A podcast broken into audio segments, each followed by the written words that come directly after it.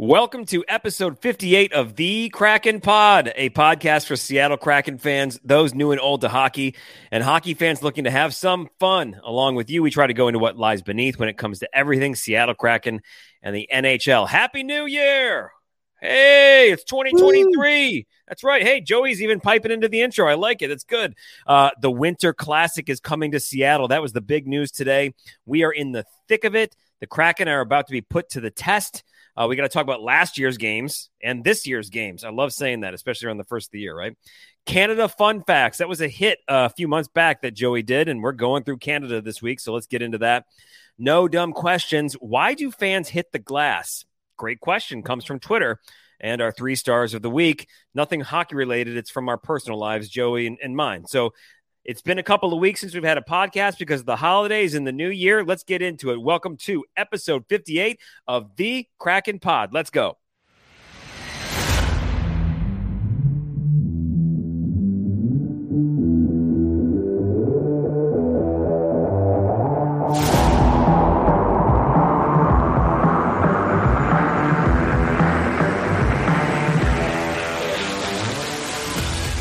What is up? My name is Jeff Januzik. This is my friend and co-host Joey Cirillo. Dude, this is crazy what's going on right now, just in general. Like, it's been so long. We're rusty. Very rusty. This episode's gonna be horrible. No, we'll be good. We'll be good. But I do want to be serious for a second, though. Yes. Like, we're recording right in the middle of this Monday Night Football craziness with DeMar Hamlin from the Bills. And he was just taken off the field in an ambulance. And last report I saw was that, you know, and basically by now, if you're listening to this, everybody knows what's going on, right? It's Tuesday and everybody knows the story of this. And hopefully we're talking about this. I'm saying prayers for this dude. I hope that he's alive. He collapsed on the field and they had to basically give him, what do you call that? What's the AED? Is that the shock paddle? Is that what that is? The defibrillator? I don't know. I think I'm just making up words. Yeah. And CPR on the field. And then they suspended the game. As of right now, they didn't cancel it, but they're taking a break to see what happens. But I don't know how you play that game again. So I just wanted to stop and say, before we get into hockey, definitely saying prayers for DeMar Hamlin, and hopefully everything is okay, because that is beyond sports. That is just like, wow, it really puts into perspective anything can happen at any time, whether you're on a field in front of millions of people or you're just in your house. Just, whew, man, that's just scary stuff. So anyway, yeah, hopefully by the time this episode comes out, we've received some good news that he's recovering and he's doing okay. Man, I'm not watching the game, and then you asked me about it right before we started recording, and I said no, I'm not watching it. But as soon as we were getting ready to start, I go on Twitter and I see all the tweets and I see it. I'm like, what's going on? And then I pulled up the video. I'm like, oh man. So yeah, same. I'm just praying, hoping that he's doing okay, because that's a scary scene. So we're saying some prayers, and then let's hopefully we'll get some positive news. But let's talk about some hockey, talk about some life. It's been a while. We took a week off so we could enjoy the holidays, which was fantastic. I had a great Christmas, great New Year's. I mean, I know we'll kind of break it down a little bit later in the show here in the episode, but you had a good one too. It was great, man. I was very spoiled. I was in Boston for about a week. Spent Christmas there and just eating and drinking the entire time. Like, the first couple of nights hit the booze a little hard, like it was going a little ham. Very excited to be there. But after that, kind of just took it easy. But the eating was just nonstop, just incredibly spoiled. Went to a million places. I don't know, man. Like, there's nothing else I can say. It's like the perfect holiday. It wasn't really about the gifts. Just spending time with loved ones. And it was great because I was just, again, eating and drinking my way through Boston. The only thing I didn't get to do was there's this dive bar that I wrote down that I really, really, really want to go and pay a visit to. I was not able to make it. Turns out there's a lot of things to do in Boston, so I ran out of time. But, dude, it's all good. I ate lobster rolls on a couple different occasions. I ate some king crab. I did like a little bar crawl and drank a bunch of drinks. And overall, just a great trip. How was your Christmas and how was your New Year? Because we're in 2023 now. This is crazy. Yeah. It's so weird to think about. I've mentioned it before, as much as I don't like Boston sports teams, that city is awesome. I love it.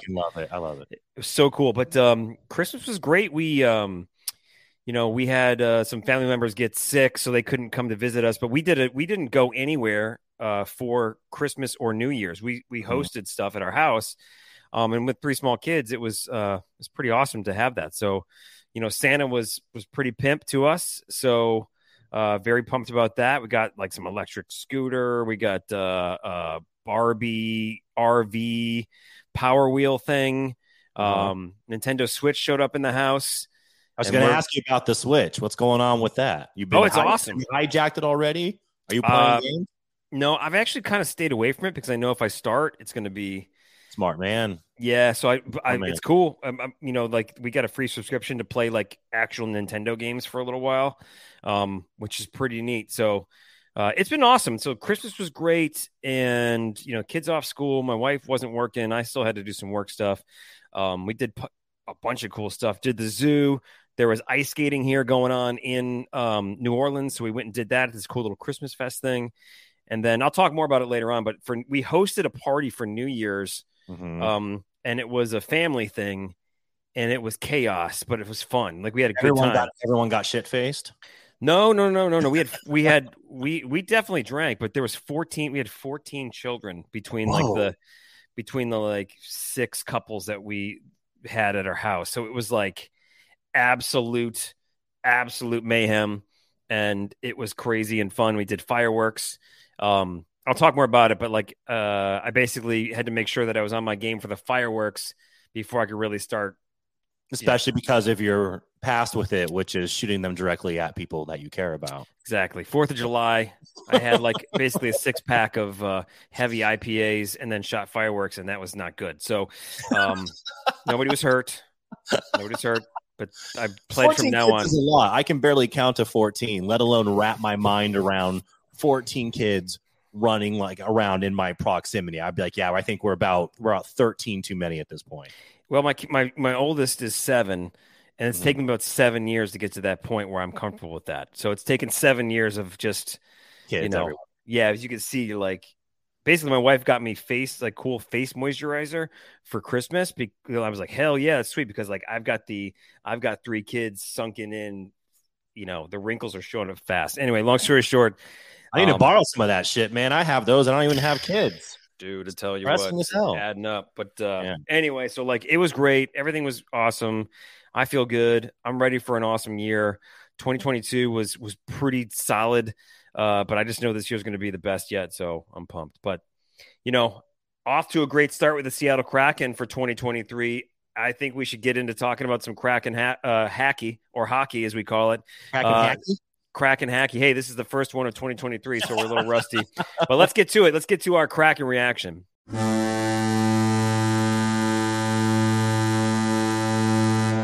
So, Joey, I kind of want to start off with the news. Sorry, I'm making fun of myself here.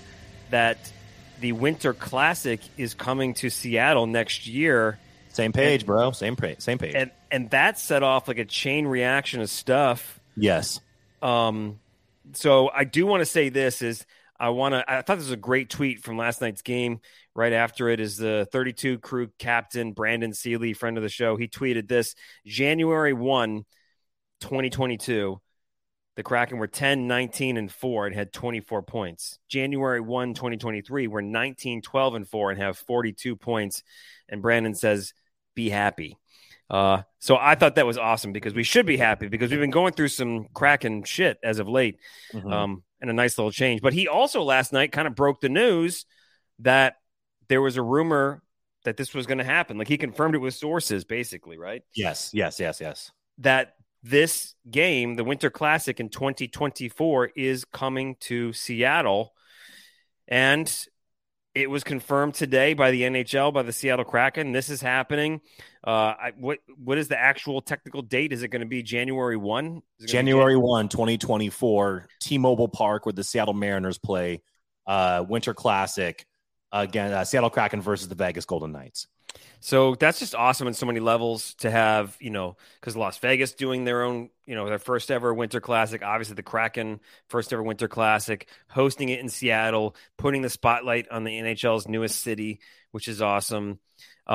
It really is an exciting, great fun atmosphere. I'm actually pumped that it's in a baseball stadium. And I think the league's trying to do this to not go into football stadiums anymore, because that's just too big. It's just too hard to see the game from. Yeah, imagine being in the fucking nosebleeds in like section 304, looking down and trying to watch a hockey game outside in the wintertime. Yep. And then being like, I can't believe I paid for these tickets. Yeah, it actually was. I don't know if it was the first. It was like the second in history outdoor game. Not in the NHL, just in general. I don't know where it was. It was the Cold War. It happened at Michigan Stadium. Or was it Michigan State? No, it was at Michigan State. Michigan State hosted it. I remember you talking about this story on the podcast. Yeah. Mm-hmm. Okay. This might have been from last season. But yeah, I remember you telling me going to an outdoor game at a football stadium. And by the way, Michigan State, I'm pretty sure they hold like 75,000 people there. It's a little too big for some outdoor hockey, if you ask me. Oh, it was. I mean, thank God it wasn't at the big house at yeah, Ann Arbor. Yeah. But it was so we sat up, you know, it was like 20 something and you know, spent like $20 to get in there. Could not see a goddamn thing. Could not see anything at all. It was freezing cold. Just got drunk, which is fun. But you couldn't see any hockey, and we were just so far up there. But it was cool. I don't even remember who won. I think Michigan State won. I don't know. I could be wrong. But the atmosphere around it, I mean, like even before you get to the game, is just cool. And I actually watched today's. The Bruins played the Penguins in Boston. Yes, which. I don't know. I feel like our worlds are kind of like there's so many things going on with Boston and this podcast right now, which is crazy. But the Bruins beat the Penguins, which was a great game. But the atmosphere there was great. It was just cool at Fenway, which is historic, of course. But anyway, long story short, back to Seattle. This is going to be awesome. And I know you and I have talked about getting to a Kraken game, you know, ideally this season. I'm not sure if that's going to happen. I mean, that would be so cool. But dude, we might have to be at this game. Yeah, I when I saw the news was announced, I was like, how can I make this about us? You know, of course. And so I shared the thing of being like, is this the first game that we are going to actually be able to watch the Kraken in person? It's not that it's a lack of trying or not wanting to. You know, but when we don't do this as a full-time job, we have a lot of other things going on. It's really fucking hard. But yeah, money, money, time. Yeah. Those are just a couple of things off the top of my dome real quick. No, it's really, really hard. But looking ahead now that this is, you know, 364 days away, I don't know, man, this is definitely something that we can plan for. It's also tricky because I also really, really want to go to Climate Pledge Arena.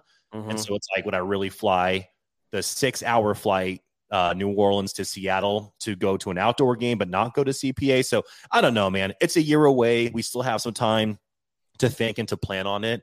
And it's hard because a lot of times when we share stuff like that, we get, and it's great because we have so many people, you know, members of the Kraken Pod fam that reach out and they're like, dude, you know, let us know if you guys are making it to a game, blah, blah, blah, which I love. The support is so cool. It's really cool. Also kind of surreal because I'm like, I'm just an idiot who just watches hockey and talks about it, but thank you for the support. I'm so rusty. I forgot my whole point.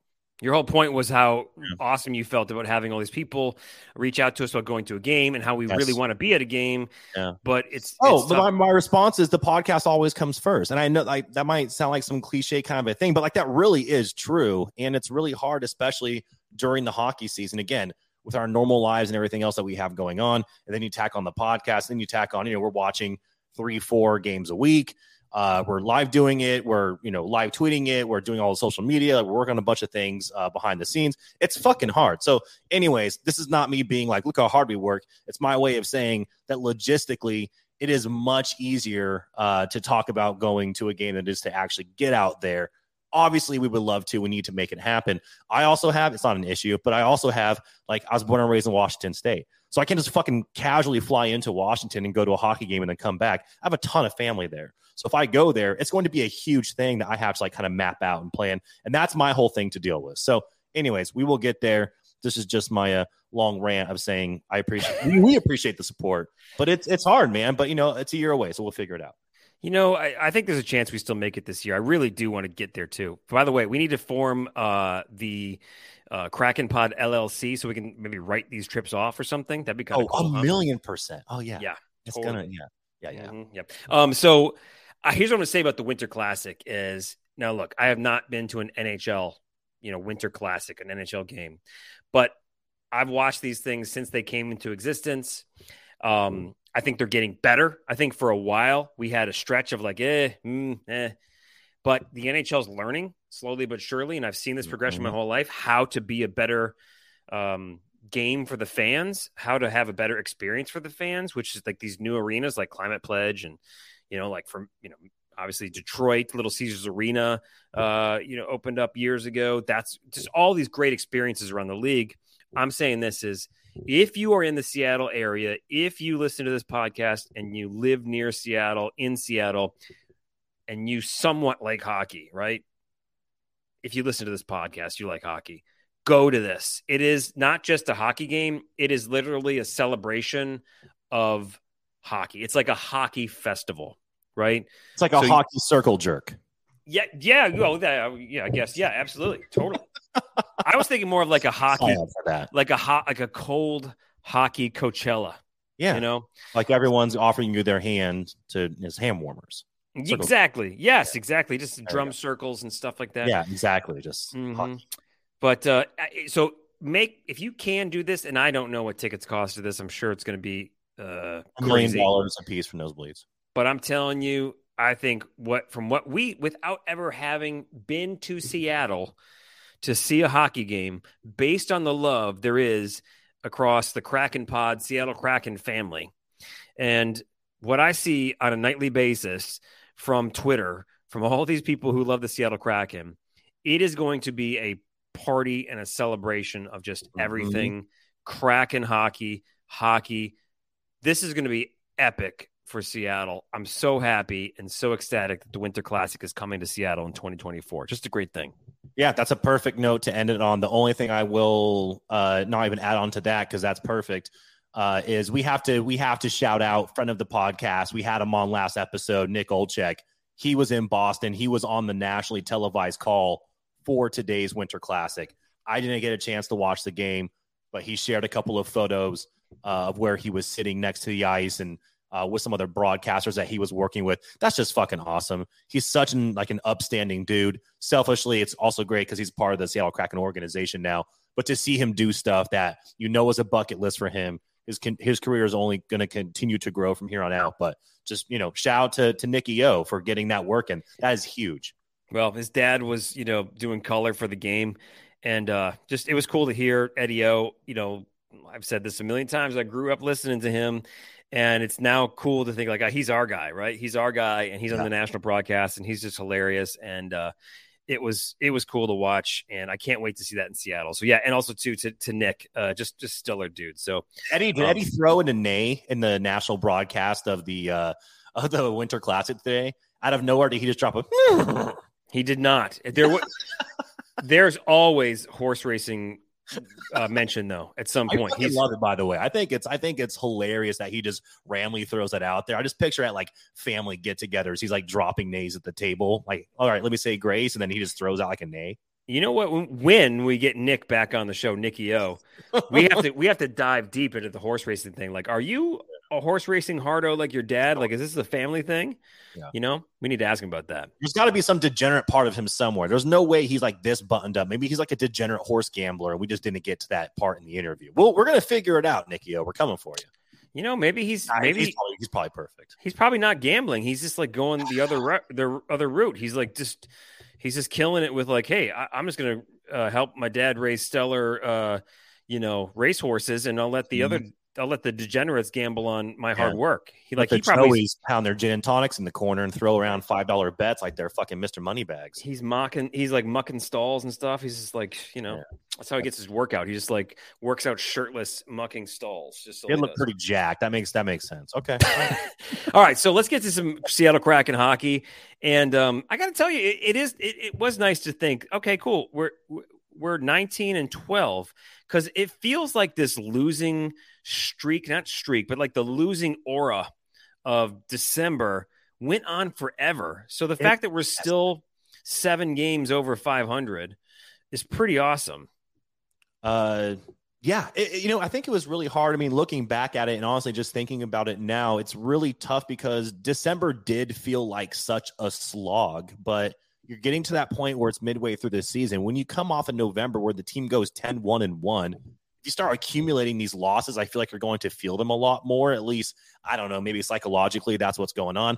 I have no fucking idea, whatever. But we're going to go back. Let's talk about this previous Wednesday versus Calgary, Climate Pledge Arena. Watching the game. So Seattle, the Kraken ended up losing 3-2. This was a game that as much shit as, for some reason, he's a love or hate guy, but as much shit as Gru gets, this was one of his best performances that he's had since he's been with the organization, period. The guy had 41 saves throughout the game. It's the most saves that he's ever had in a single game for the Seattle Kraken. And a large part of them were high danger shots that Calgary was getting on us. And he held them to 3 goals. Unfortunately, again, the Kraken lost the game. It is what it is. We actually gave up the game-winning goal to Jonathan Huberdeau, which is just interesting because people joke around that he is the worst contract in the NHL. Maybe you can shed some more light on that. But the reason why people say that is because last year, great stats, blowing it up. This year, not so much. They backed up the Brinks truck for him. So anyways, he got the goal with 8 minutes left. We tried pulling Gru to see if we could do something with a man advantage. We were not able to do that, and we fall 3-2. World-class talent always shines through, and Jonathan Huberdeau is one of those guys where I think the change of scenery to Calgary may have just delayed him a little bit. I mean, yeah. Okay, I'm not trying to fast forward to the Islanders game, but who scored last night for us after not scoring for 10 or so games? Berkey, right? So he hadn't scored in a while. Bjorkstrand? Oh, I'm sorry, I meant Bjorky. Yeah. Bjork, yeah. No, yeah, yeah.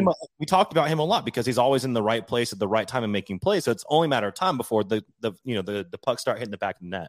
Mm-hmm. Calgary, the Flames were heating up when we met them last week, and they're still pretty hot. Like we are now in the thick of this Pacific Division race with Calgary and Edmonton. And really everybody else in there. There's 5 teams in that logjam, and Calgary is starting to get good. So Jonathan Huberdeau is just taking a little while to heat up, but he may not have the career year, but I bet you he's going to have the possibly a career second half of the season. So yeah, I couldn't agree with you more. And also some things I noticed that were interesting. Again, losing 3-2, but we gave Calgary 4 different power play chances to the Kraken's 1, and we also give the puck away 9 different times to Calgary's 3. I just look at some stuff like that, and I'm like, yeah, if you start adding those things up against a really good team, guess what? More than likely, you're going to take the loss. The fact that it was only by 1 goal, I mean, it says a lot. Now, we're foreshadowing a little bit because, again, 2023 off to a great start. I really feel like, okay, so, we lose to Calgary. Great effort by Gru, okay? Mm-hmm. But you know how, all right, so say – I know where this is going, so I'm like, how is Jeff going to handle this? This is great. So Edmonton, I feel like, was our – your food poisoning game, right? And think of it this way: is all right. So let's say because we shut our pants. Yes, yes, absolutely, yes. That's a good way to put it.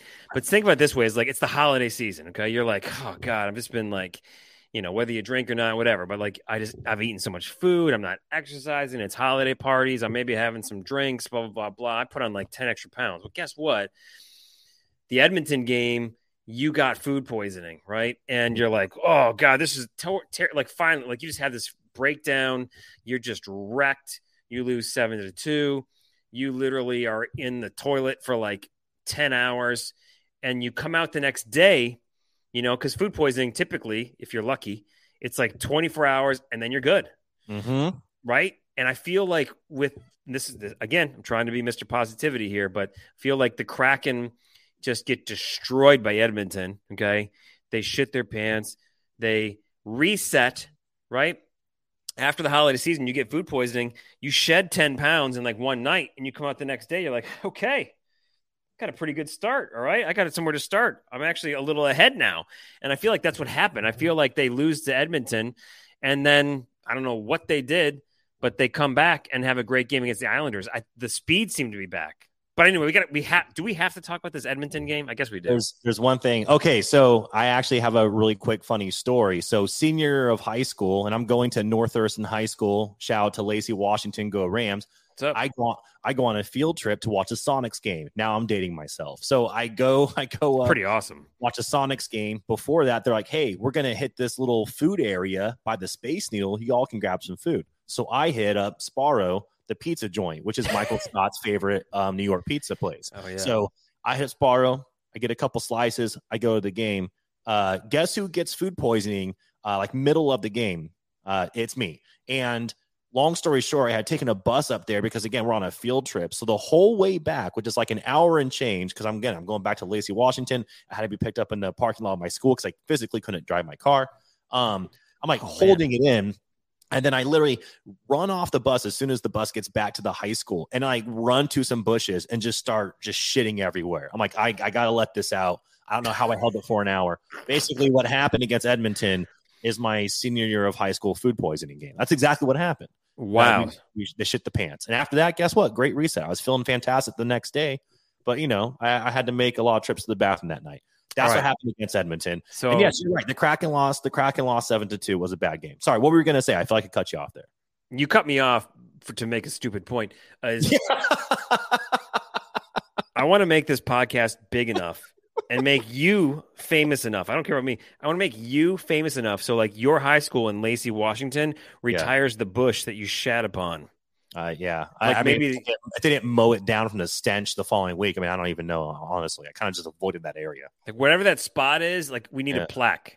Right? Yeah. So the Kraken Pod, we need to get to at least 50 listeners before, because we're up to like 38 now, which is pretty sweet. But we do need to have a plaque. Maybe what we do is if we go to a game, we make a plaque, right? Mm-hmm. And we just go to your old high school and just install it. Yeah. And I like then it. Take off. Yeah, I like, because I honestly, the only other like alumni that's notable from my high school, I think it's like Casey Keller, like the U.S. men's goalie for a hot minute. He went to North Thurston. I want it to be like U.S. men's goalie and then random guy that's like half of a Kraken podcast that one time shit himself after eating too much Sparrow pizza after a Sonic. Yep. Podcast. And that's what I want the plaque to say. A funny note that I have to mention here, and I didn't even make this in the notes because it's more of a thing that I just wanted to quickly talk to you about. So in this game, and again, the Kraken lose 7-2. It's really bad. They score 3 goals on us so fucking quick. You couldn't even really tell what was happening. There was 16:05 left in the first. It was actually the second fastest 3 goals scored to start a game in the entire NHL for this season. Minus Buffalo that ended up doing a couple seconds quicker. Whatever. Those stats fucking suck. What I want to talk to you about is, so Connor McDavid. So this guy, he has a goal and 4 assists. It's a 17-game point streak, which is the highest in his career. During that streak, 16 goals and 21 assists. Now, the reason why I bring that up is because obviously he's one of, if not, you can argue the best player in the NHL. But what I found really fascinating, and I kind of sat back and laughed at, and I don't know if you caught a lot of this either, but I noticed so many people, because the game was being broadcast by ESPN, were really upset that ESPN kept talking about Connor McDavid. And the reason why I sat back and laughed is because I do not like the ESPN broadcast. I think, again, we have a phenomenal like Hall of Fame broadcast team for Root Sports that covers the Kraken. They're much better. But I don't have an issue, and I'm going to pivot here. I don't have an issue with ESPN talking about Connor McDavid to the length at which they did for 2 reasons. 1, he's one of, if not the best players in the NHL, like I just mentioned. And 2, they're beating the Kraken the fuck down. I mean, start 3-0 within like 3 minutes of the game start. What else are they going to talk about? I mean, like you have to fill that air with something, right? And he's going off. He's on a 17-point game streak. You know, he's 4 assists throughout the game and a goal. Like, what else are they going to talk about? It's one of those things where it's like maybe if the Kraken were at least competitive, the narrative would have been a little bit different, but I don't know, man. When you watch stuff like that, how do you feel about it? I agree with you 100%. What are you going to do? It's a shitty game. Yeah, it's a nationally telecast game, you know, televised game. They've got to do something to try and get people to, you know, want to watch it. And the angle is he is the best player in hockey. Yes. In hockey. He's the best player in hockey, not just the NHL, the world. And That's what you're going to talk about. I'm just happy it's not like Sidney Crosby anymore. You know what I'm saying? Like, because that's what it was like for a long time. It's like, oh, Sidney Crosby. And like, it still kind of is that way when it's a Pittsburgh game. But Connor McDavid is like angry at the universe. He's angry at the Oilers for they should be way better than they are. He's just taking it out on the entire. I'm looking at his stats right now, as of this recording right now, Monday, January 2nd. It's 8:55 p.m. Central. Connor McDavid has 72 points. He's leading the league. Yeah. The next closest is Leon Draisaitl, his teammate, line mate, with 57. Jason Robertson, who's having an amazing year with the Dallas Stars, 54. Yeah. Connor McDavid is not of this earth, and he's just getting better. So the dude is phenomenal. And absolutely. Like, what are you going to talk about? So you've got to talk about Connor McDavid. That was a shit game. You know, you took some good notes here. We outshot them, which is typically, that's a key to us winning the game. We outhit them, right? Yeah. 29-13 outhit them. It literally was Connor McDavid versus, he just went off on us, and that was it.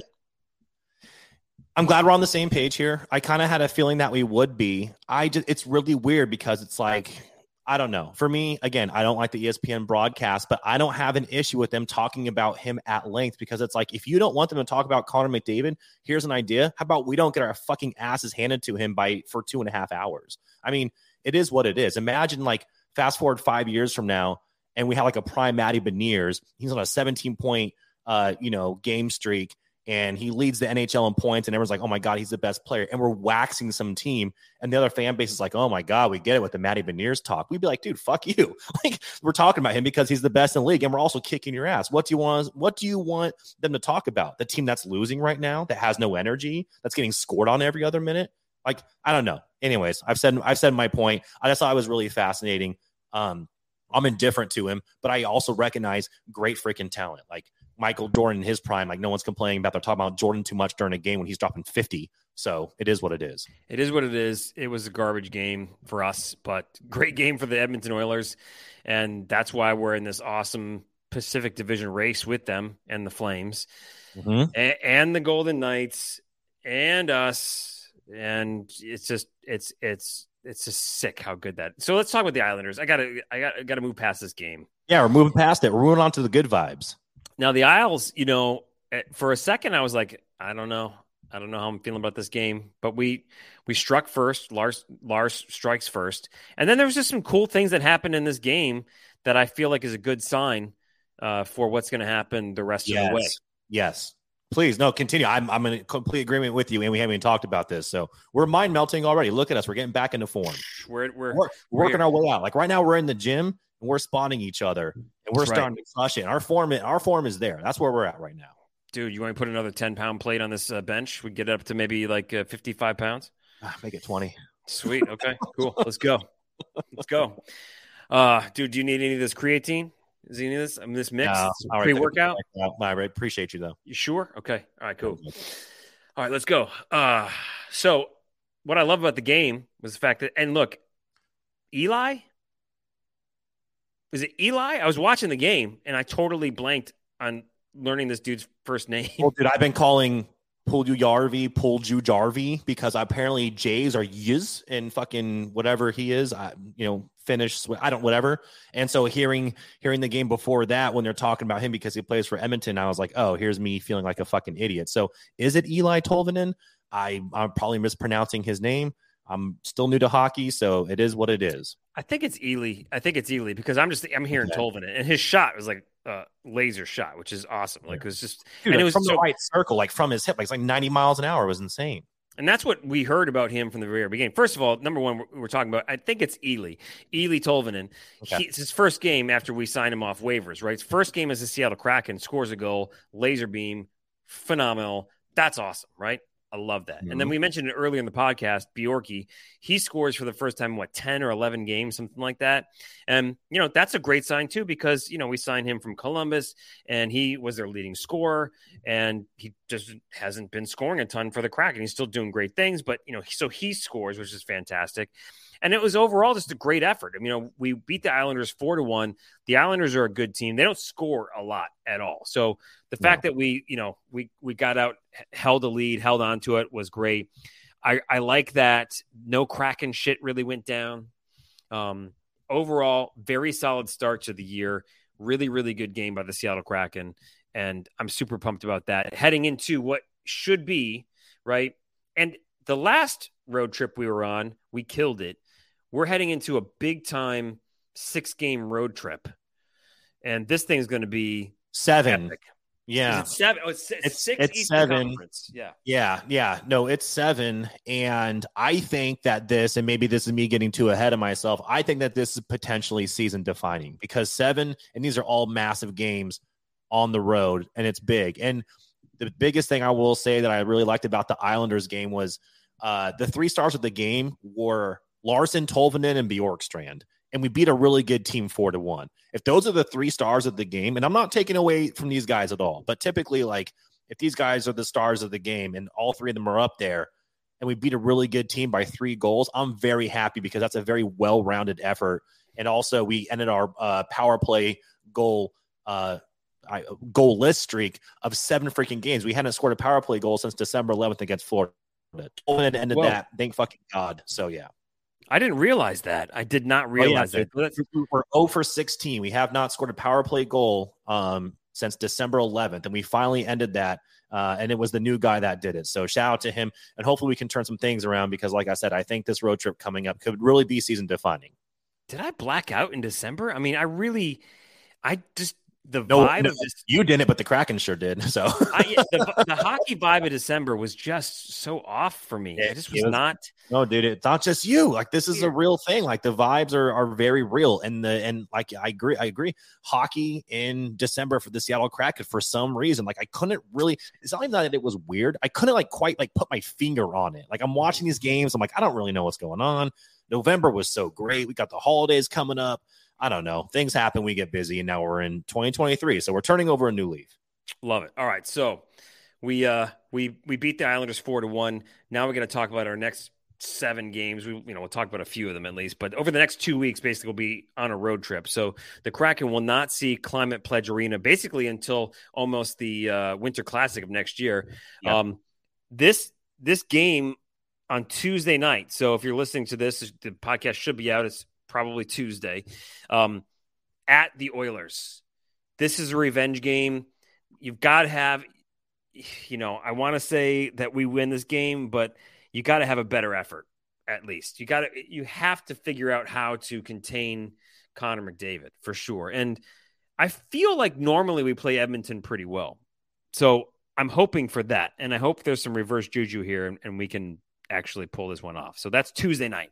Now, here's what's cool is Joey, I feel like this was good luck last time we had a big Canadian road trip where Joey has dug up some Canadian fun facts about each of these respective cities or at least something in their area. So, I mean, we could try to break this game down, but really we already talked about Edmonton a lot. So what is the Canada fun fact for the Edmonton game that you have? Canada fun fact for Edmonton is during the wintertime, Aurora Borealis, a.k.a. the Northern Lights, can be seen on a regular basis. So maybe we go up there and kick some Oiler ass, and while we're there, catch some Northern Lights while we're at it. Vibe out. You know what I'm saying? I like it. Just go vibe out. I could totally see Matty Beniers scoring 2 goals and then is going to vibe out with the Aurora Borealis. I mean, I actually think the ass kicking, the 7-2 loss is going to be a good thing for us. I made the mistake. I did not look up the Leon Draisaitl return to the lineup. It's terrifying. They beat us by 5 goals without him. But I do think that loss is going to be big because I think that this game is going to be a lot more competitive. I will not be surprised if the Kraken find a way to pull this off, because that loss is very fresh in their minds. And we have 3 more matchups against them, including this one for the rest of the season. So we need to just strap the fuck up and be ready because Edmonton's going to be ready to play. They are going to be ready to play. And I want to see Matty Beniers. I need to see Matty Beniers start up a goal-scoring streak or a point streak again. Yes. Because when that was happening, when he was in the mix and he was making things happen, and he's still out there hustling. And that's what I like about the Islanders game is I saw just a really combined – hustle, that extra effort from everybody, which I felt like was lacking. I don't know if maybe there was like some bug going around the locker room for 2 weeks. I don't know what was going on. The vibe was off. The vibe seems to be better now, which is great. Yes. Yep. So I want to see Matty Beniers go off. Then after that, we moved to Thursday night. We are in Toronto. Worst fans in the league. The Maple Leafs, and the Maple Leafs are good. They started off the season a little, well, they're doing okay now. They're good. They're 23-8-6. They've got 52 points. They are second in the Atlantic Division to the Boston Bruins, who are hot, right? They have not lost in regulation at home this whole season, by the way, the Bruins. It's just the Bruins are just fucking insane. So just throw that out there. So good. And they won today in Fenway. So technically that's also home, right? Is that right? Against your other favorite team, the Pittsburgh Penguins. One thing about the game today, both jerseys, some of the jerseys that I've seen in these Winter Classics are terrible. I got to say, both jerseys are pretty sick. They're pretty sweet jerseys. Did you see them? I did see them. And I'm a huge fan. And I saw them in person because when I was in Boston, I went to a Celtics game at TD Garden, which is the arena they share with the Bruins. And dude, it's beautiful, beautiful arena. That's cool. That's the Pittsburgh Penguins helmet that today, the yellow with like the script Pittsburgh. Yeah. Or it was Penguins or Pics. I don't know which one it was, but it's just really fresh. Anyway, so are you okay? What was that? I just dropped my phone. So sorry, shit. my cat's being a cat right now. I apologize. Oh, do you have a case on it at least? I'm caseless. I've been caseless for like a month. What? Oh, dude, I want to go caseless so bad, but I'm not a millionaire. You know what I'm saying? I lost it. Better without the case. I lost my case. I don't know where it went, and because I take it off for work to put it into social media mounts and that sort of stuff. Yeah. Anyway, long story short. Okay. No, cool. I'm good. Sorry, my cat's being a dickhead, but Theo's being Theo. We're good. We're back. All right, so the Leafs. You know what made me with the Leafs? What I kind of got a little, what's the word here? Nostalgic. Okay. And I started thinking about Mark Giordano. And I was thinking about him today too. Dude, just thinking about Toronto and how much we love to hate on Toronto, but Mark, you got Gio. And it feels like it's been so long since he was the captain of the Seattle Kraken, but he was the first ever captain, the only captain so far in the existence of the Seattle Kraken. And I miss that dude, man. And he's a great guy, and he's from Toronto. He's playing with his hometown team. And I'm just so happy for him because I looked up and I read this article about him that just came out like a week ago from The Athletic, and they broke down how great of a season he's having with the Maple Leafs. Mm-hmm. He's their number one D-man. He leads their team in so many different stats. He's logging 20 plus minutes a game. Example of how good he is right now. He's top 10 league wide in blocked shots. He's got 52, something like that. And the title of this article is Mark Giordano is giving the Maple Leafs their money's worth. And you might remember this as a Kraken fan is, when he went to the Leafs, he signed an $800,000 per year contract, which is nothing. He just won the Norris Trophy in 2019. Yeah, it's only been a couple of years, which is insane. I mean, he's 38 years old. So that means when he was 35, we talked about this before, he was the best defenseman in the NHL, which is just insane to think about. Insane. He's 39 now, and he's playing. Yeah. He's just playing great. So while I want to see the Kraken beat the Leafs for many, many reasons, because I just love to see turmoil in Toronto, especially them being so good, I'm just pumped that Mark Giordano is having a great season, and I'm just so happy for him. So I just wanted to bring that up. So Gio, as somebody who owns a Seattle Kraken Mark Giordano jersey, I just had to give him some love. So that's cool. It'll be fun to watch him play for an entire game. God, I would love for the Kraken to win, not only for the Kraken win, but because every time Toronto takes an L, their fan base has a complete meltdown, and I want to just sit back and watch that happen. I'm with you. Here's my Canada fun fact for Toronto. The Toronto Caribbean Carnival, called Carabana, is the largest single-day parade in North America. Every year, it averages 1 million people who come out to view it, and it goes from 10 a.m. to 8 p.m., which is bananas. That's 10 hours of carnival time. There's over 10,000 participants in this carnival as well. No. Yeah. No way. Yeah, swear to God. We're like in parade capital of the United States, but we don't have the Toronto Caribbean Carnival, and they got 1 million people coming out for that. So I've never heard of this in my life. We don't even have 1 million people in New Orleans. We're like a little over 400,000. And today I actually learned that Toronto's the biggest city in Canada, and they have a population of over 6 million. They're Toronto's huge, but and they're very multicultural, multi-ethnic, which is cool. It's a very international city. I had no idea that obviously the Caribbean roots in Toronto, like you would not think that. That's a great fact.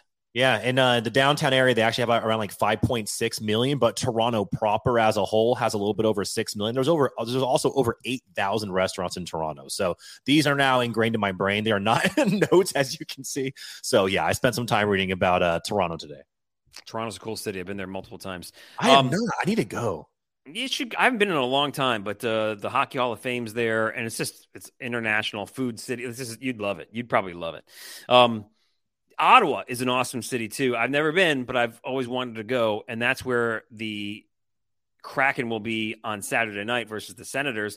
Yes. And I kind of feel like these next few games are kind of against teams that are like us, right? Okay. Like kind of shitty last year or outright shitty last year. And now having a good season and like right in the mix. Okay. And Ottawa is one of those teams. Right. So they got DeBrincat coming. They came over to the Senators. That's right. I forgot about that move. Matthew Tkachuk or Matthew Tkachuk. Matthew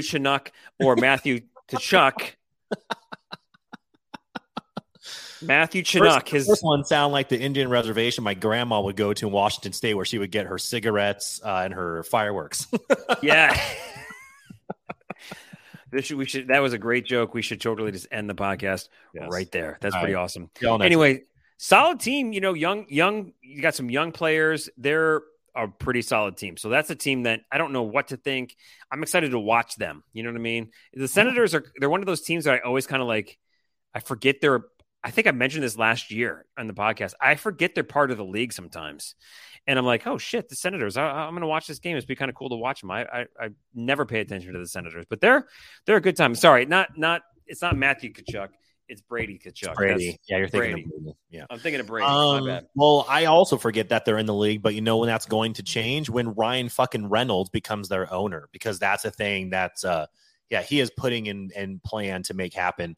And I would be very surprised if that deal doesn't go through. So Ottawa, they're 17-7-3. They're 6th in the Atlantic. And here's our fun fact. Ottawa is actually home to an underground Cold War era bunker that was commissioned in 1959 by Prime Minister John Diefenbaker. So there you go. There's a Cold War era bunker. It's like 30 kilometers west of Ottawa. So there you go. Shout out to Ottawa. Have you ever gone to see the bunker? Like the you know, the nuclear shelter in New Orleans? I have not, but it's interesting that we're having like bunker corner right now because when I was in Boston, there was one day we're just driving around and I went to this island just a little north of the city called Nahant. And Nahant, there's like a little university out there. I forget the name of it, but there's a couple of bunkers actually built into the hill and they were built there for World War II. And they use them now as like these research places, but you can see these like giant like metal doors like built into the sides of like these hills on this island. And it's supposed to overlook the bay to protect America. And there's a giant lighthouse that they also use as a watchtower. And there's a home built there. And so this home has a watchtower in their backyard. And I was like, this is insane. Wow, that's pretty cool. Man, I guarantee you there's a podcast about bunkers. Oh, there has to be. There's probably like 10. Bunker Boys. Wait, hold on. Let me say Bunker Boys podcast. I'm Googling right now. Bunker Boys podcast. It's recorded in a bunker and it's just about bunkers all over the world. Bunker Boys. There absolutely is a Bunker Boys podcast. Yes, there is. There is a, we may have to get the Bunker Boys on our podcast. They are on Spotify, the Bunker Boys show. They're going to be like, you just got a random booze from some Kraken fans? We're like, yeah, we just love the Bunker Boys over here. The Bunker Boys show, an original World War II talk show. That sounds awesome. Yeah, I'm not gonna lie. I'm gonna give them 5 stars before I even listen to them. Shoot, I'm pulling up on Spotify right now. I might just start playing. Oh, this is a different one. Oh, you know what? This is a different Bunker Boys podcast. This looks like it's a video game podcast, and they've only had one episode. But you know what? Screw it. Not committed to the craft. I'm gonna hit play in the background, so I give them a listen. So Bunker Boys, what's up, Bunker Boys? Okay, so we have another Canadian city to talk about. Montreal. Yes. Monday at Montreal, the Canadiens. They're 15-9-3, eighth in the Atlantic. Did you see the picture? Did you see the picture from yesterday of Ovi and the Montreal Canadian players' moms? No. What happened? So was it Saturday or Sunday night? I don't remember what. So basically the Capitals came into Montreal and destroyed the Canadiens 9-2 or 9-3 or something like that. And Alex Ovechkin had a hat trick. Okay. And then this picture went viral because all the players' moms just were there for some, I don't know if it was New Year's Eve or whatever it was, but they were at the game and they all crowded around Ovi and had a picture with Ovi in the middle. And like, I think it was a tweet that went viral or something like that. And it was like, how awesome is this? First of all, he embarrasses, your team in front of your moms. And then they all gather around him to get a picture of him. And it's just the best thing ever. Cause all these like happy as Larry Montreal Canadian moms are all crowded around Ovi. So I love it. Montreal's an up and down team. They're again a young team. They're trying to rebound from being just the absolute shit last year. It would be cool to get a win against them. I know Shane Wright,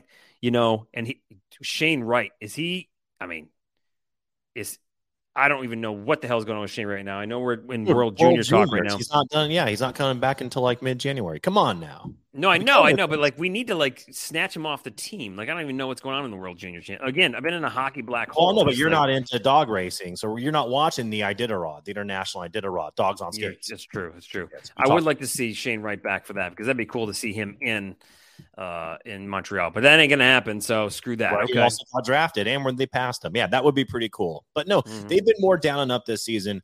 I think this is a game that we should win. I'm actually predicting the Kraken to win this game, so I might have to place a little friendly wager on it. Here's my Canada fun fact from Montreal.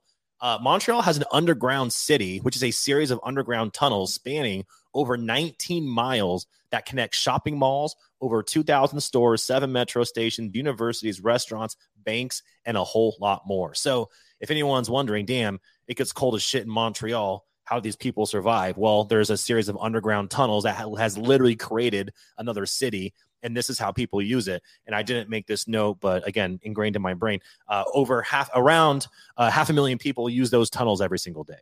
Dude, I'm pretty sure that we have just jumped to the top of the standings of Bunker podcasts. Bunker Boys, baby. Like all these underground things, like this is pretty phenomenal. How awesome is this? Yeah, unintentional, but here we go. Also, too, quick World Juniors hockey update. I've not watched one goddamn game, but I'm going to be number one American hero, Captain America, because on Wednesday, January 4th, the semifinal stage is set. USA Hockey tweeted today, the U.S. will face off against Canada at 6:30. Okay. So that is a must-watch game. Okay. That's Wednesday. That's between – we're going to have so much hockey this week. That's good. We're going to get the Kraken on Tuesday. We got the Team USA on Wednesday, and then you got Kraken again on Thursday. Maple Leafs on Thursday. Yeah, there's a lot of hockey coming up, man, which is why this, like I said, I really do think this stretch coming up is going to be real pivotal for the season. But, yeah, I'm going to try to catch that World Juniors game as well. I did a raw, baby. I also want to say this is my hockey just black hole. I think it was due in part to me having such a hot November when it came to, and I'm bringing it back. Don't worry. You called me out the other night before the Edmonton game because I did not put out my good vibes parlay with the DraftKings Sports. I jinxed the team. Hey, I didn't do it last night either. Yeah, but you at least had your like, look at my 2023 glasses, new year, new team. And I felt like that was on the way to bringing back the good vibes. So it did. Trust me, I pay attention. I was like, okay, Jeff didn't tweet out the good vibes only parlay, but he does have the New Year's good vibe thing going. So, and guess what? The team ended up winning 4-1. Shoot, I just reminded me, I may have thrown those away. I might have to go dig them out of the trash and like keep the streak going. The 2023 glasses. Can't even win two in a row. Jeff just crap. All right. So anyway, the deal is this: is I'm totally going to get back on this good vibes, but I'm running low on funds because I had a rough, December was like December. The Krakens. It ran with the team, and he got your ass kicked. I'm still ahead based on my. So here's the deal. All right, if you have not done this yet, it's time for you to start getting into the DraftKings Sportsbook app, official sports betting partner of the NHL. New customers can bet $5 on any team. And you get $200 in free bets if they win. I did this a couple months ago. I bet on the Kraken. They won. I got $200 in free bets. I'm still, even though I had a rough month, I'm still playing with house money, which is awesome. If that wasn't enough, you totally can do same game parlays. This is what I'm talking about is I had a good streak where I was picking same game parlays that were like the Kraken win, the Kraken score the first period, you know, the first goal of the game, somebody scores, you know, Jordan Eberle scores, which he's due for one soon. Maybe that's going to be my next good vibes parlay pick. But you can like totally line those up, pick a few different things, and you can turn like a small bet into a huge win. Like you can put $2 down, pick a couple of crazy things, and if it all hits, you walk away with $100, something like that, which is crazy. So you combine all these different bets, same game parlays. It's so much fun. It's safe, secure, reliable. You can deposit and withdraw your cash whenever you want, which is really nice. Download the DraftKings Sportsbook app now. Use promo code THPN. Bet $5 on any NHL team to win their game. Get $200 in free bets if they do. That's code THPN at DraftKings Sportsbook, an official sports betting partner of the NHL. Minimum age and eligibility restrictions apply. See show notes for details. So I'm going to get on that for sure. Yes, and you are. Got to make sure that happens. Got to get the good vibes going, especially for we need them against Edmonton. Now, I have a couple of awesome questions for No Dumb Questions. They all came in through Twitter and the direct messages. Mm-hmm. We could do both because they're fairly easy, right? Or we could save them, one of them, right? And save it for the next week. But I think we can do both. They're fairly easy, but I wanted to actually surprise you with something really quick before we get into No Dumb Questions. Oh, yeah. Just why I ran off while you're doing the ad read. People won't see it. Because so can I surprise you with something? Yeah, absolutely. Okay. I'm ready. So, and I won't give away too much information, but as far as like the specifics of this, but we received, you and I, a very, very, and I'll show you so you can see, a very nice typed out letter from a member of the Kraken Pod fam from Nicole at srockvera.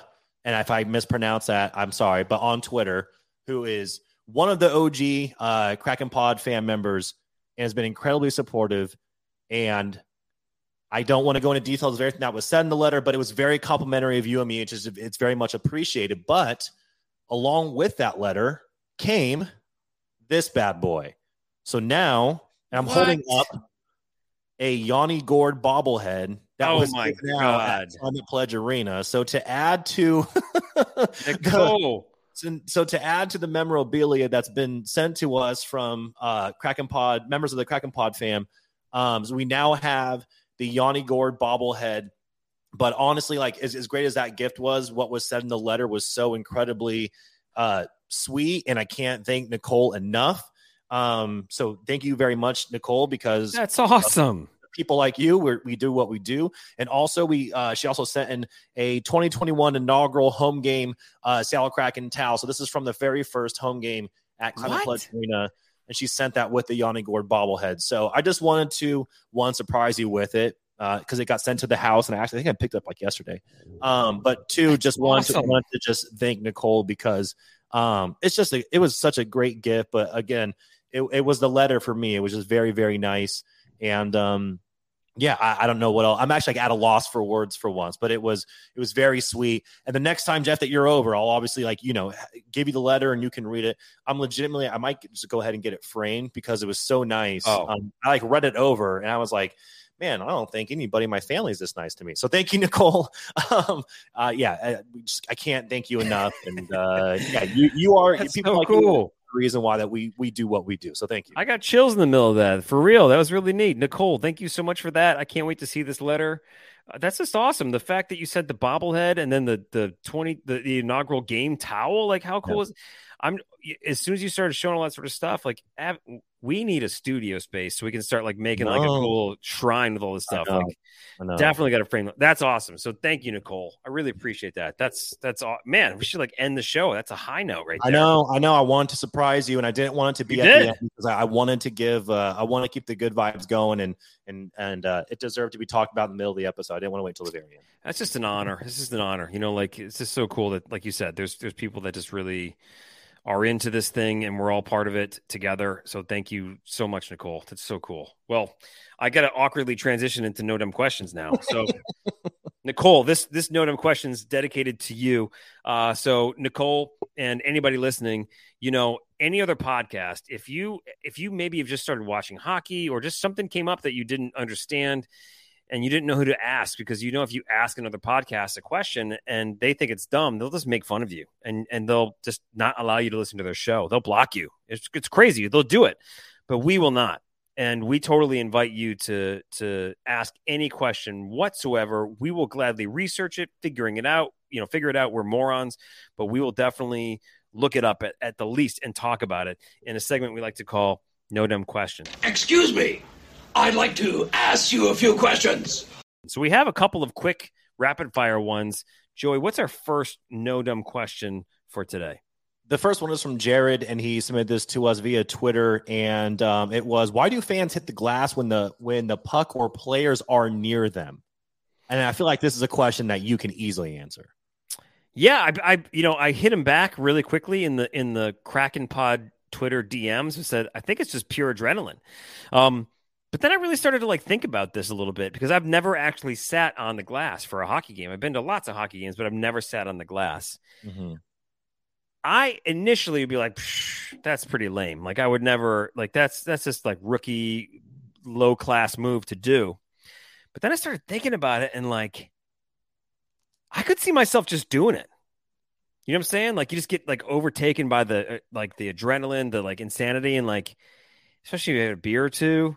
I don't know. I can't hate on people who do it, but it's pretty much just it. Is you've got the action in front of you and you're just foaming at the mouth as a hockey fan, whether you're drinking or not. And it's kind of you're going to the zoo, you don't bang on the glass, but sometimes you just want to hey, orangutan, look over here. I want your attention. You know what I'm saying?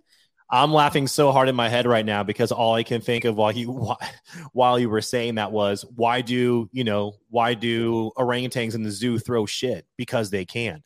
If I'm sitting on the glass, and I've only been to a couple of games, but I certainly have never sat on the glass. But if I'm sitting there, initially, no. My response is no. Why would I do that? But again, I'm the same way as you, man. You put a couple beers in me. It's a couple adult beverages, and there's a play that happens right in front of me. Might slap the glass a couple times. I'm just saying. And not because I'm thinking about it. It's just in the moment and I get really excited. Am I going to be the guy that does it the entire fucking game? That's what's crazy to me. It's all the hockey games that we watch throughout the year, there are games where you will literally see people in Climate Pledge who throughout the entirety of the game are pounding on the glass. I don't understand those people. But again, to answer your question, I just don't think there's a real specific reason. I think people just get caught up in the moment and they do it because they can. Maybe we need to get a glass pounder on the show and somebody who's why are you the way that you are, Michael Scott?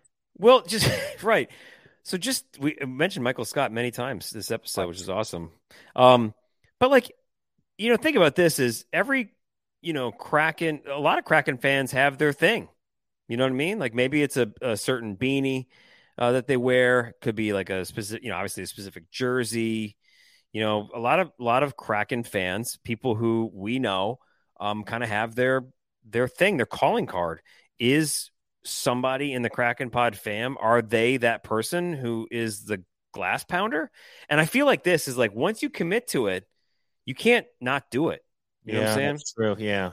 So like, there's got to be somebody who like, and it maybe it causes some angst in the arena, you know, because like, oh, I got season tickets. There's just that one person, you know, guy, girl, whoever, who's, man, they're just always pounding on the glass, you know, but like, I'm stuck there. So, I mean, this is something that I think could be very opinionated, and I could see us asking some good questions on Twitter about this one. So, Jared, like, two things are going to divide the fan base: opinions on Philip Grubauer and banging the glass. It also makes me wonder, like, are there any? I think they pretty much do tell you not to do it, but like, does anybody? I don't know. I mean, did anybody ever gotten kicked out for that? That's a great question, Jared. I think it's just straight up adrenaline. It sounds like Jared would not be a glass pounder, but if you're a hashtag glass pounder, please hit us up at Kraken Pod on Twitter or on social media. And how much glass you pounded? We talking about the entire game, opportune moments. What's going on here? That's a lot of glass pounding going on. Yeah. So we have another one, and I just realized I didn't write down who had sent it, but I'm going to look this up real quick because this one was pretty cool because I kind of have a quick story here too. This is from David. Which he's got a great Twitter handle, David579078888. So that's actually the beginning of his address. So everybody just feel free to stalk David for throwing that out there. He's the 57 millionth David on Twitter, apparently. But anyway, so he says this. He says, "Hey, Jeff and Joey, I think it'd be really interesting to hear you discuss Kraken radio broadcasts on the show, maybe in the No Dumb Question segment." Well, there you go. Listening to hockey games on the radio, could you give any tips on how to create an image of such a fast-paced game in your head? I think I'm sort of getting the hang of it when they mention what circle players are at, but also I get a little disoriented, near side, far side, left to right, etc. Is it important to visualize the game as if I'm watching from a certain part of the arena? Baseball is so much easier on the radio. Just an idea for a fun topic. I'm looking to improve my hockey listening skills. I think this is an awesome question, David. Mm-hmm.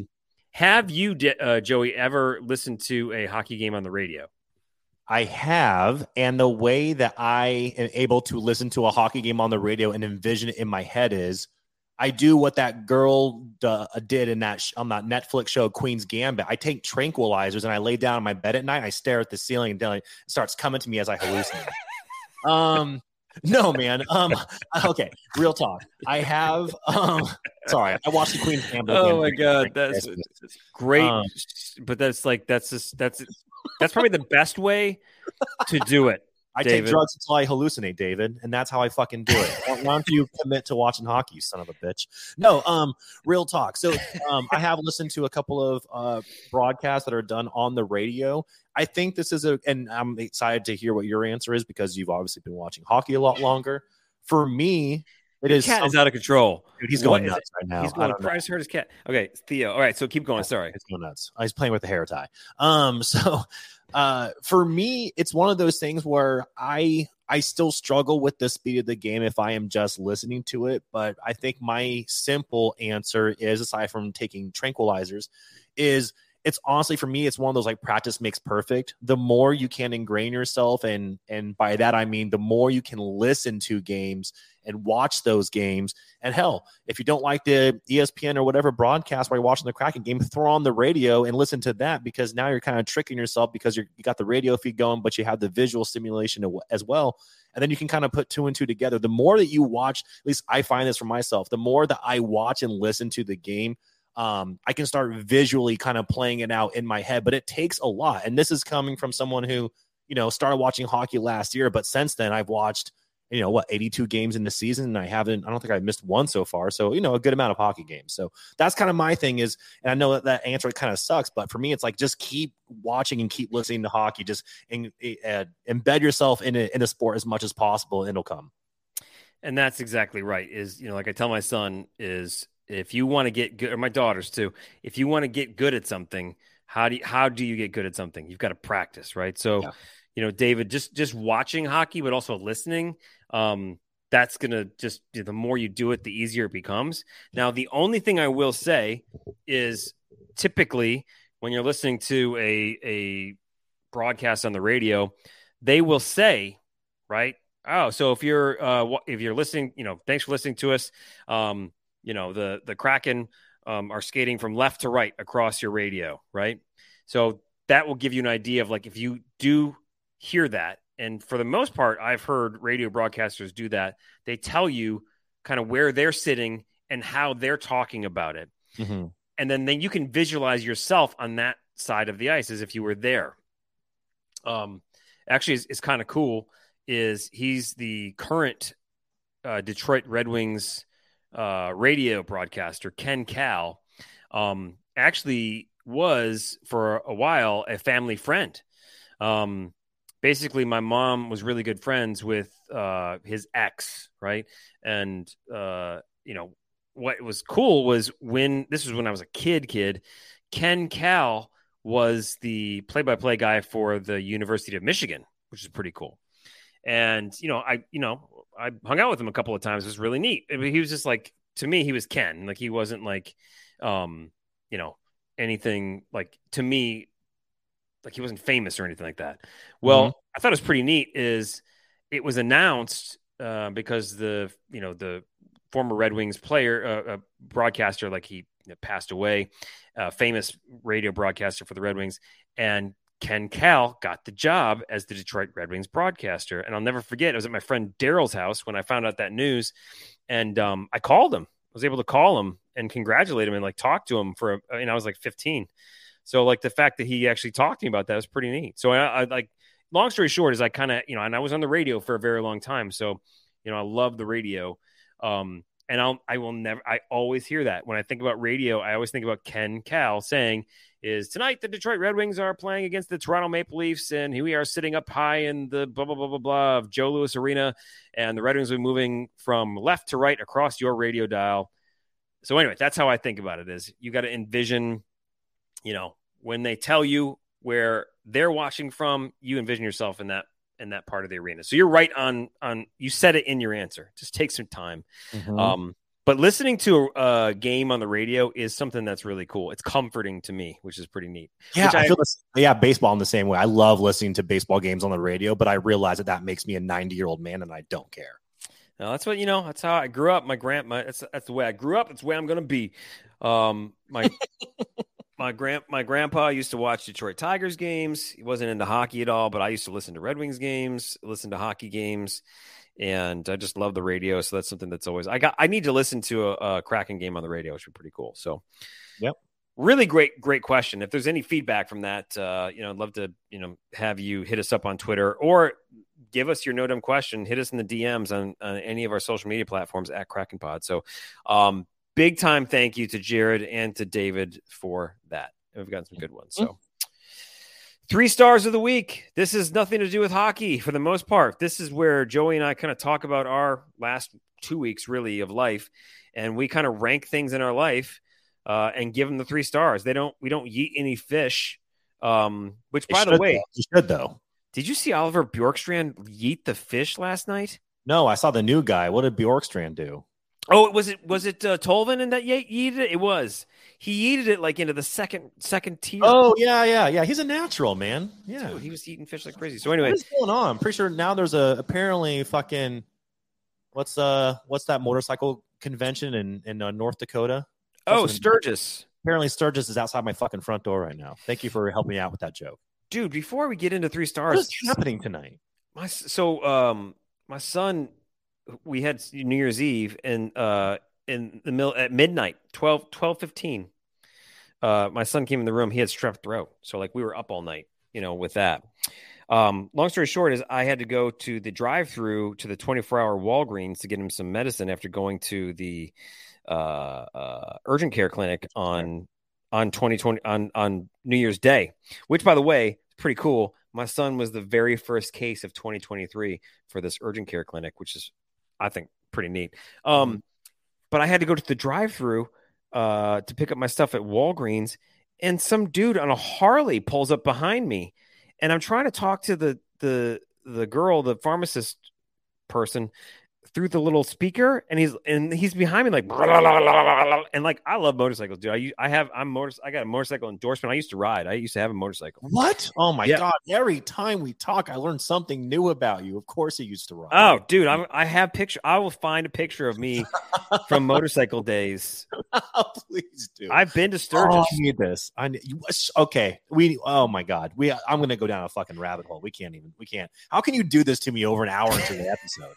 How dare you to me and to everyone that's listening? Anyway, all 32 people right now. How dare you? I'm an old man. I'm an old man because I was like, hey, I can't. And I said this too. I was like, and he didn't hear me because he was on a Harley. But I was like, I'm sorry, I can't hear you because of this loud motorcycle behind me. Like, I was so angry and tired. So anyway, but yeah, I used to ride a motorcycle. I had one for years. I actually sold it to buy an engagement ring for Megan. Oh my God, it's a fucking movie, this guy. Yeah, totally. Which is it was fun while it lasted. I didn't die on it, which is cool. So like, despite your attempts, I don't think. Yeah, I actually had some incidences on it. Anyway, do we want to have motorcycle stories or 3 stars of the week? Those are 3 stars, but God damn it, I can't believe you're dropping this on me. Sturgis. I went to Sturgis before I had the motorcycle. Made me want to get the motorcycle. It was pretty stupid. But anyway, all right. So our 3 stars of the week, this is where we rank, the stuff that was the most valuable to us over the past couple of weeks. Well, so just like what's going on in the world, anything of relevancy to us. Have fun. All right. So you want to start? Who started last time? I don't remember. I have no idea, dude. I don't even know what day it is anymore. I was surprised that today was Monday, like halfway through the day. I'll start. Go first. I think you went first last time. Okay. So for my 3rd star is Rue. Tonight, I made my first ever gumbo, which for me, I've been so nervous to do. I'm a transplant to New Orleans. I respect the New Orleans culture big time. I try not to be a poser, right? I'm never going to say that I'm, from New Orleans. I'm not one of those people. I'm the same way. But I've been nervous to attempt to make gumbo, but I love New Orleans. I love Louisiana food. I was like, I'm going to try it. I'm going to start the new year off right and try and do this. And if you spend any time understanding New Orleans food, right, and cuisine, making a roux, you have to make a roux to make a good gumbo, right? Really gumbo at all. And you have to it's like a religious thing. It's a fact that you have to you got to stir it for an hour. And I was so nervous doing it. And I actually documented it on my own Twitter tonight because my wife went to the gym and I was like, I'm going to start this roux. And then everything went crazy in my house. My kids are going nuts. But anyway, I want to give it up to roux. The pot of gumbo is sitting on the stove right now. I got to put it up here. Solid effort. The roux is the best part of it. It was silky smooth. I still have to work on my flavor development for it, but I just want to say my 3rd star of the week is roux because I think I killed it on the roux. It was fun to make it. I just stirred shit for an hour. It was peaceful for at least 15 minutes. Anyway, I just want to say, that might be the most boring star ever, but no, roux, making a roux. I'm into it. And here's the thing about New Orleans food is that if you try to do even if you try to do it and you think you're being respectful of it, if you fuck up, Louisianans will let you know, and they'll let you know to your face. In fact, I think it was this past week. Did you see how the New York Times had a recipe for a vegan gumbo that they put out there? Oh, that was awesome. They showed photos of it, and Louisianans lit up the New York Times. It was hilarious. And to their credit, it did not look like a gumbo. It looked like some weird shit. I was like, I don't even know what this is. And even as a transplant, I can't believe you thought that you were safe posting that. So I understand the nervousness and sharing your adventure, but I think your transparency helped out a lot. Unlike the New York Times, they were like, check out this vegan gumbo. And you're like, you're about to get blasted by 1 million people. So anyways, that's awesome. Another side note, really quick, not a 3-star of the week. DeMar Hamlin, the safety that went down, there's an update on him. In the hospital, his vitals are back to normal, and they have put him to sleep. Now, he does have a breathing tube, and they're currently running tests, but his vitals are back to normal. They're monitoring him. he should be good to go. They're providing updates. So it sounds like he's going to be okay, which is great. And something that really cool that's come out of this so far is he has a GoFundMe for a toy drive for the holidays. In the past 30 minutes, it has raised over $250,000. Holy shit. Go to, if you want to check that out, go to DeMar Hamlin's GoFundMe and check that out, because he's people have raised over $250,000 for it in his name over 30 minutes. So just fucking awesome, man. Hopefully he's okay. It sounds like he's going to be. Really quick. My third star goes to AI, artificial intelligence.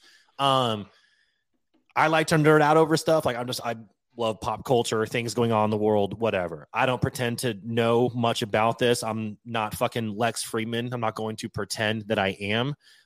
This stuff still does fascinate me. What's really fascinating about the AI technology that's available to us now is how you can have direct conversations with it. You can have it write for you. And so what I've started to do, and I don't know if you've caught this, Jeff, you're a pretty busy dude. So every day now on my website, what I do is I'm doing a daily AI blog post called Your Daily DAILY Read. And it's a quick 3 to 4 minute read. And I pick a topic randomly at hand. And then I have AI completely write it for me. And then not only do I have AI write it for me, I also have AI generate art to go with the post. So it's something that I started doing every single day. I started doing it yesterday because I wanted to start it in the new year. So far, I have 2 posts up. And again, they're completely written by AI. I don't edit anything at all. If you want to check those out and that stuff fascinates you, the website, pasttheeverything.com. It'll be in the blog section underneath the category Rise of the Machines. Wow. Okay, so I'm looking at it right now. Yeah, completely written by AI. And I literally just type in, I picked today's topic. I just picked Vladimir Putin. I literally went to the AI and I typed in, give me 600 words on Vladimir Putin. Hit enter, and 2 minutes later, I had about 600 words on Vlad, copy-pasted, made it into a blog, AI generated some art, boom, post done. Wow. Yeah. That's pretty cool. Yeah, I know. I knew that you would really like this. I was going to talk about it off the pod, but we've both been busy, so... Okay, sweet. That's pretty neat. Yeah, I'm going to do it every day. Like I said, it's going to be called Your Daily with the AI Read. And I'm being very transparent that it's not me writing it, but I just think it's really fascinating. I'm just going to pick random topics at hand and just let it do it. And I'm going to do it every single day. So people can start off their day. They're quick reads or 3 to 4 minutes long max, and it'll be fun. Well, we took the kids as a surprise today, last day before school starts, to Chuck E. Cheese. And that's still open? Yeah. Yeah. Oh, God. It was pretty cool. I don't think we've ever really taken the kids there, so it was neat. We were first, so it was clean. But we played Terminator, the shooting game, Terminator Rise of the Machines. Okay, so don't plug in, dude. Don't go, because I was blasting some fucking Terminators.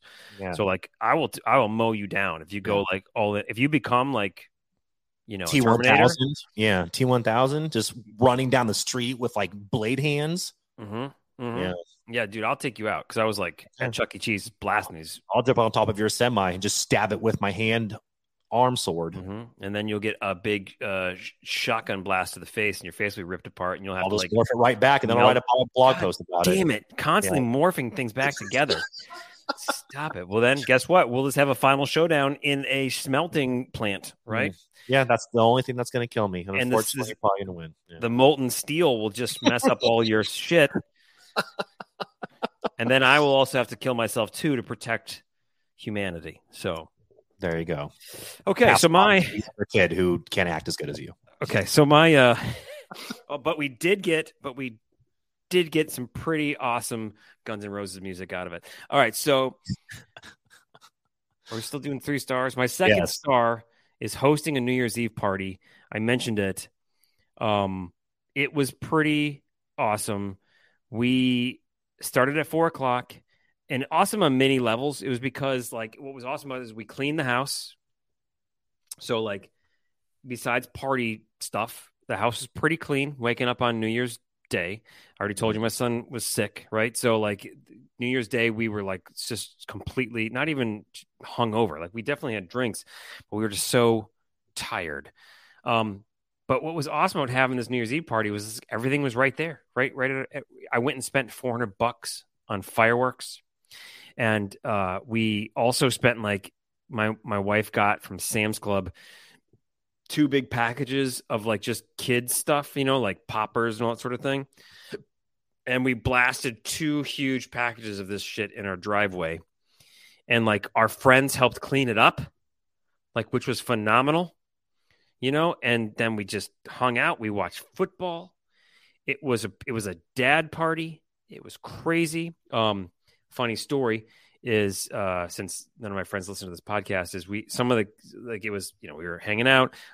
Some people left. There was a couple of families left over. We have in our backyard, we have a frozen playhouse, little castle, like one of those little things you put together, right? Two Christmases ago. And some of the boys were in there and we weren't really paying attention and they destroyed it. They kicked the shit out of it.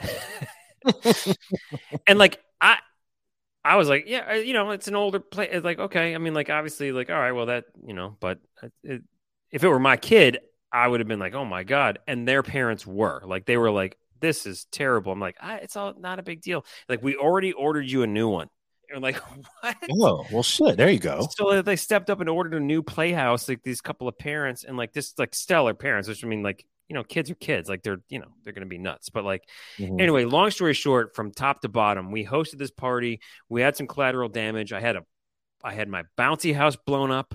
Everything like it was like the most like non-crazy party, good party atmosphere. It was just fun hosting it.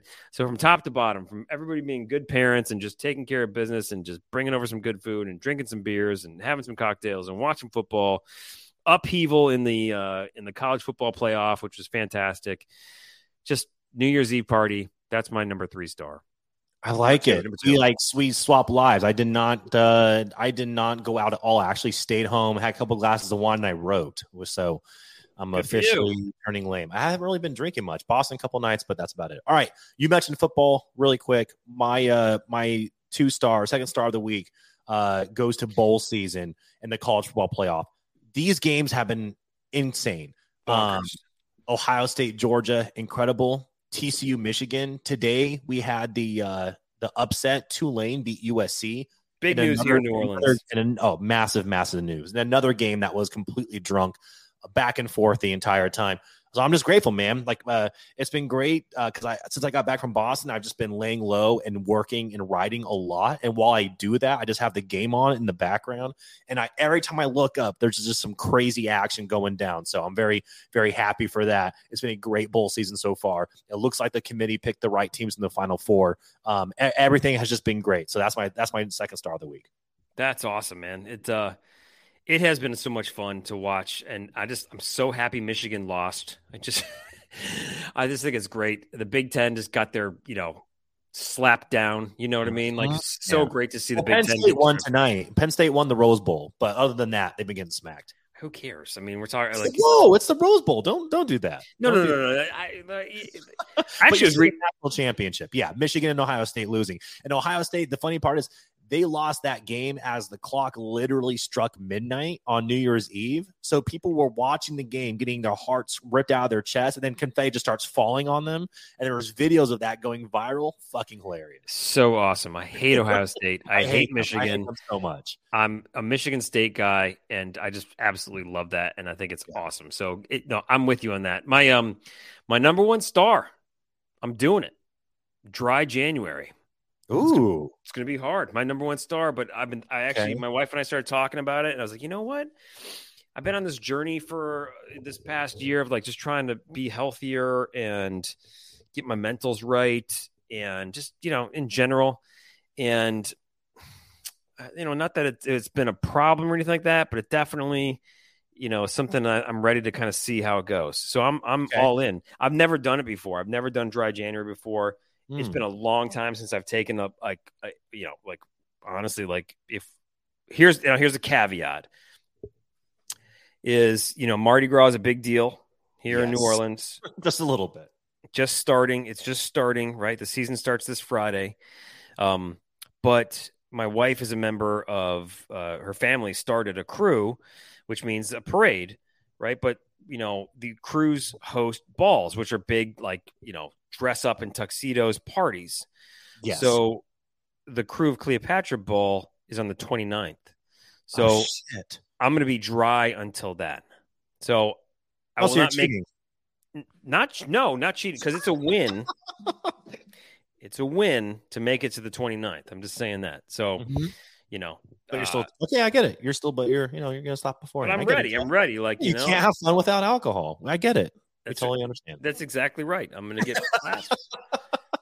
I'm gonna totally. Just like everybody wheels their coolers in to the party. That's God, yeah. Whew, that's a fun one, especially if you get dropped off at the wrong end of the convention center. And you're trying to wheel in like 24 racks of beer and 8 handles, like I did in tuxedo when I'm already borderline blackout drunk. Yeah, that's a fun time. It is.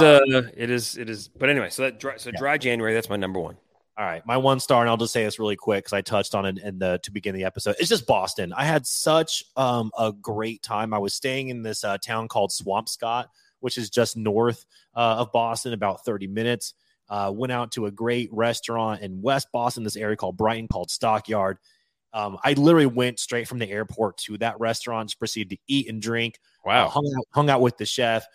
Next thing I know, we're in the back of the kitchen. It's 2 a.m. and we're pounding beers. Boston was just great. How'd you hook that up? Long story short, girlfriend's dad manages the restaurant. Head chef is Chef Bill. Shout out to Chef. And just he was great. Me and him got along, and we just started pounding lunches in the kitchen until 2 a.m. while they were closing down the restaurant. So had a great time with that. I spent some time in Marblehead. Went to the Barnacle, really famous like little hole in the wall kind of shitty bar / restaurant. Great lobster rolls. Did that whole thing. Went to Mish on the Bay for lobster rolls again. I just ate the entire time, hung out, watched TV, played board games. I even like tried to do the thing that you do during the holidays where like if you travel, you like bring your laptop. You're like, I'm going to get some work done. And guess what? It never got touched. I didn't even try to open it one single time. I didn't even have to ask, hey, what's your Wi-Fi password? I was like, you know what? I'm going to chill out because I was like, I'm going to do some writing. I'm going to work on a website, this, and that. And I was like, you know what? I never just actually chill. I'm always working on something. I'm not doing fucking anything. And it was awesome. And the weather was, for the most part, really good, man. So Boston was great. Good. I already can't wait to go back. Went to TD Garden. I saw the Celtics play. That's another bucket list item. That was cool. That was awesome. Just a great arena. I also like what they do there really quick. So a lot of most basketball arenas, the lights are on normally, right? Well, like the Celtics and the Lakers, and that they might be the only two franchises. What they do is, the court is all lit up by the lights, but as you kind of pan out from to the rest of the stadium, the seats, they start to fade.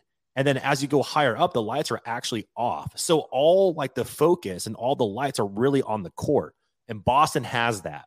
And it's just a really cool environment and it creates a really cool experience. So I was just a big fan. TD Garden was great.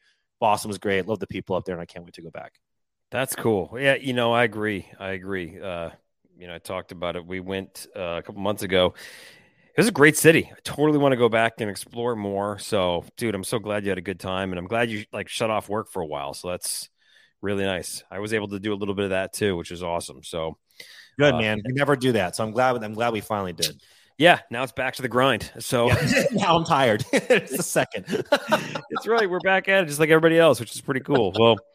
Awesome, man. Well, I'm glad to be back at this thing, and we're excited to have a great year. I think the Seattle Kraken, they had their blip, and I think that blip is going to be over. I really hope so. I hope they can piece together some wins. I feel like this road trip will be good for them. I think it'll be good for the Seattle Kraken. I agree. Good vibes. And also just one more thank you to Nicole, the Kraken Pod fan, for sending the bobblehead and the towel, but the really nice letter. Again, thank you. Did not need to do that, but it was very, very sweet. Totally awesome. Well, hey, thanks so much for listening to the podcast. It's good to be back. So much going on right now, but I'm ready to see some hockey here in the new year, and I know you are too. So thank you for listening to us. If you can, if you haven't done so yet, leave a review wherever you listen to this podcast, Spotify, Apple Podcasts, whatever. Give us that 5-star if you can. If you don't like us, just maybe we'll finally get one star. I don't know. We'll see what happens, but don't do that. Don't be that person. Don't do it. We'll literally hunt you down. We will come to Seattle for that for sure. But anyway, thank you so much. Hook us up with a follow and interact with us on social media at Kraken Pod. And we've got to do it. We've got to find a good one for you here. We got to end the show with something we call the chirp of the week, What is a chirp? A chirp is an on-ice trash talking incident that's caught on tape, caught on audio when hockey players trash each other. They don't say much when they're in front of microphones on TV, but on the ice, they're hilarious. So welcome to 2023. Thank you for being a member of the Kraken Pod family. Here is the Kraken Pod chirp of the week. 2x4 us in the head again? Oh, Malcolm? That thing's a weapon, buddy. Holy. Hey, take those ear cuffs off, you nerd. You nerd. Shut up. For f***ing sake.